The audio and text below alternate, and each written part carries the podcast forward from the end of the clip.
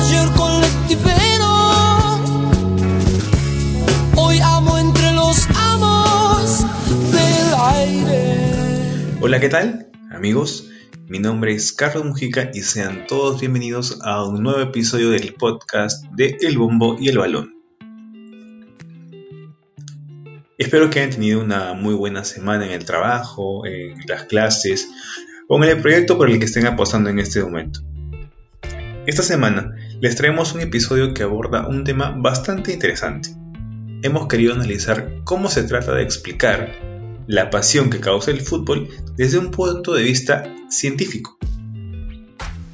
A ver, el fútbol es un modo de vida, sin lugar a dudas no solo por las incontables páginas que se han escrito sobre él o por las innumerables relatos y crónicas que se han contado. No son solo los goles que se han gritado, las derrotas que se han sufrido o las victorias que se han festejado a no poder más. Es algo más, algo que tal vez por más que nos empeñemos no podemos explicar. Y es que el fútbol ha sido y es analizado hasta la fecha con distintos propósitos o por diferentes motivos. Uno de ellos, y el que más curiosidad causa tal vez, es justamente el de la pasión. ¿Cómo se describe la pasión? ¿Qué es la pasión?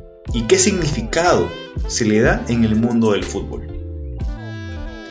Responder preguntas como esas puede parecer sencillo en un principio. Sin embargo, no es tanto así. Alejándonos de conclusiones muy rígidas, podemos evaluar estas cuestiones desde diferentes puntos de vista. Esencialmente, en este programa queremos hacer énfasis en la perspectiva científica. Es probable que podamos dar una respuesta a las interrogantes que nos hemos planteado al analizar algunos detalles. En cada país del mundo donde haya fútbol, hay hinchas, es casi como una ley natural del universo. Y es que debido a sus hinchas, el fútbol llega a ser lo que es. Nunca, más preciso, el dicho popular que reza de la siguiente forma. Un club es grande por su gente. Y su gente es feliz, evidentemente viviendo y haciendo de todo por su club. En cierto punto, el equipo del que uno es hincha llega a convertirse en una de las cosas más importantes. En algunos casos, o en gran cantidad de casos, en lo más importante de la vida de una persona. Desde un punto de vista científico, la pasión por el fútbol es un tema que se ha analizado bajo diferentes perspectivas. Esto debido a la gran trascendencia que tiene como fenómeno social principalmente. Por ejemplo, en Portugal, se hizo un estudio a 61 fanáticos de dos clubes muy representativos del país ibérico, como el Porto y el Coimbra, y se les mostró una serie de videos en los que se proyectaban cómo sus equipos derrotaban a sus máximos rivales y cómo también perdían contra ellos. Mientras tanto, se les iba realizando escáneres por resonancia magnética.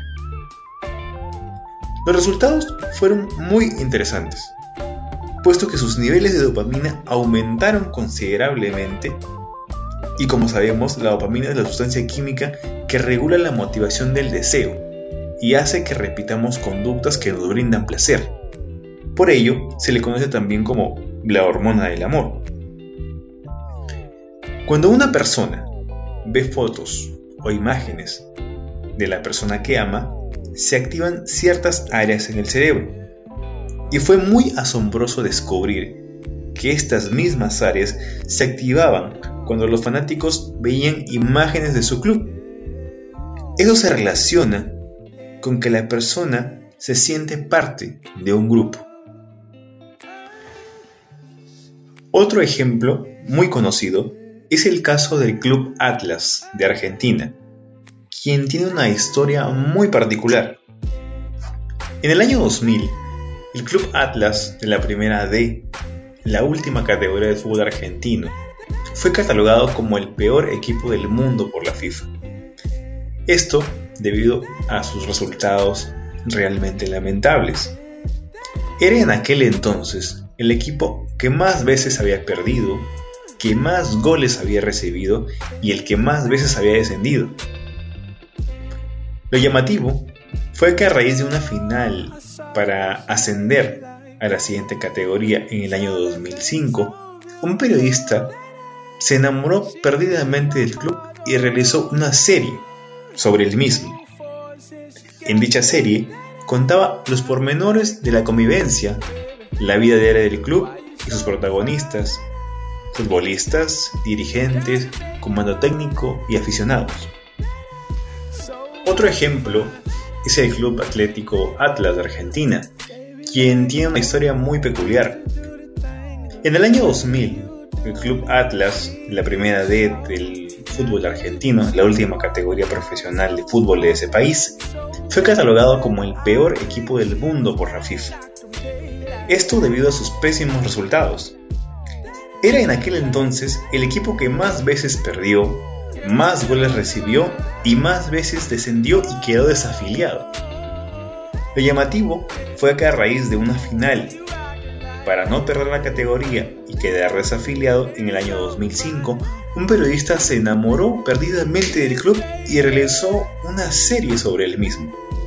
En dicha serie contaba los pormenores de la convivencia, en la vida diaria del club, de sus futbolistas, dirigentes, comando técnico y aficionados. Si analizamos un poco, podremos darnos cuenta que cuando alguien es hincha, lo hace por varias razones. Podría ser porque viene de familia y se lo inculcaron desde muy pequeño. O podría ser porque la historia del club es cautivante y encandila a sus hinchas con sus logros obtenidos. O por la épica del perdedor, que se revela siempre contra su destino y mientras más veces lo intente y pierda, más se hará querer. De alguna u otra manera, los clubes según sus características, definen la identidad de sus hinchas.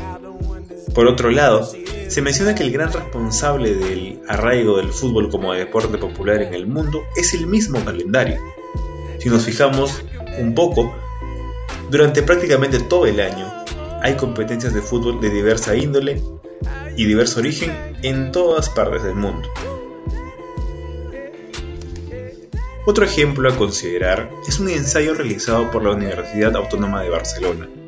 Esta casa de estudios llevó a cabo algunas pruebas y test sobre el impacto del fútbol en pacientes con Alzheimer.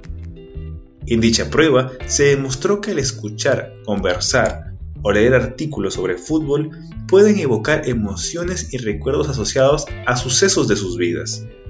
Por otro lado, el haber de fútbol ayuda a esos pacientes a estimular su memoria, atención y estado de ánimo. De igual forma, les permiten ejercitarse mentalmente. Todos los ejemplos que hemos mencionado tienen un denominador común, el cual es que la ciencia ha demostrado que la pasión por el fútbol llega a determinar aspectos externos como el consumo, hasta internos como la producción de dopamina en el cerebro. Los resultados nos dicen que el amor por un equipo es sufrir y extasiarse. Llorar y reír hasta más no poder, dependiendo de la ocasión. Jurarle amor eterno a un escudo, una camiseta o unos colores. Es probable que las cifras arrojadas por los estudios que hemos mencionado nos den una idea de cómo sienten la pasión por el fútbol algunas personas y el porqué de sus comportamientos. Sin embargo, debemos mencionar como conclusión que cada persona vive el fútbol a su manera y cada corazón late a su propio ritmo.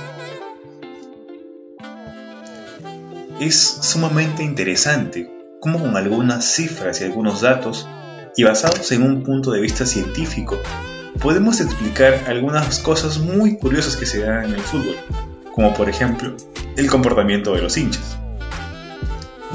Bueno, estimados amigos, esperamos como siempre que el episodio de esta semana les haya gustado y que lo compartan en sus redes sociales. Como siempre, les recordamos que nos pueden encontrar en las plataformas de Spotify, Anchor, Apple Music, Public Radio y Reddit.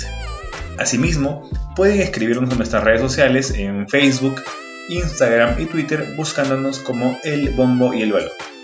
Nos despedimos como es costumbre, con muy buena música.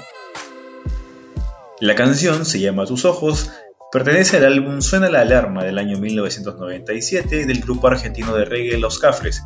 Esta versión especial fue grabada por los 25 años de aniversario de la banda en el programa de la televisión pública argentina Encuentro. Esperamos que disfruten de la canción y nos vemos la próxima semana. Un abrazo, chao chao.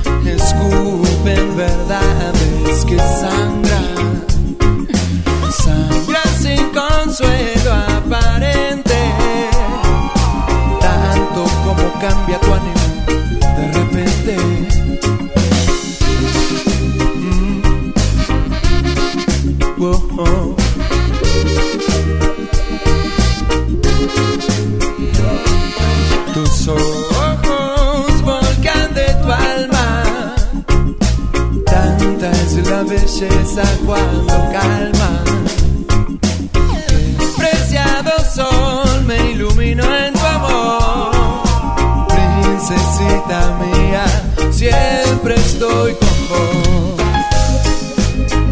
¿Será que sos un ángel?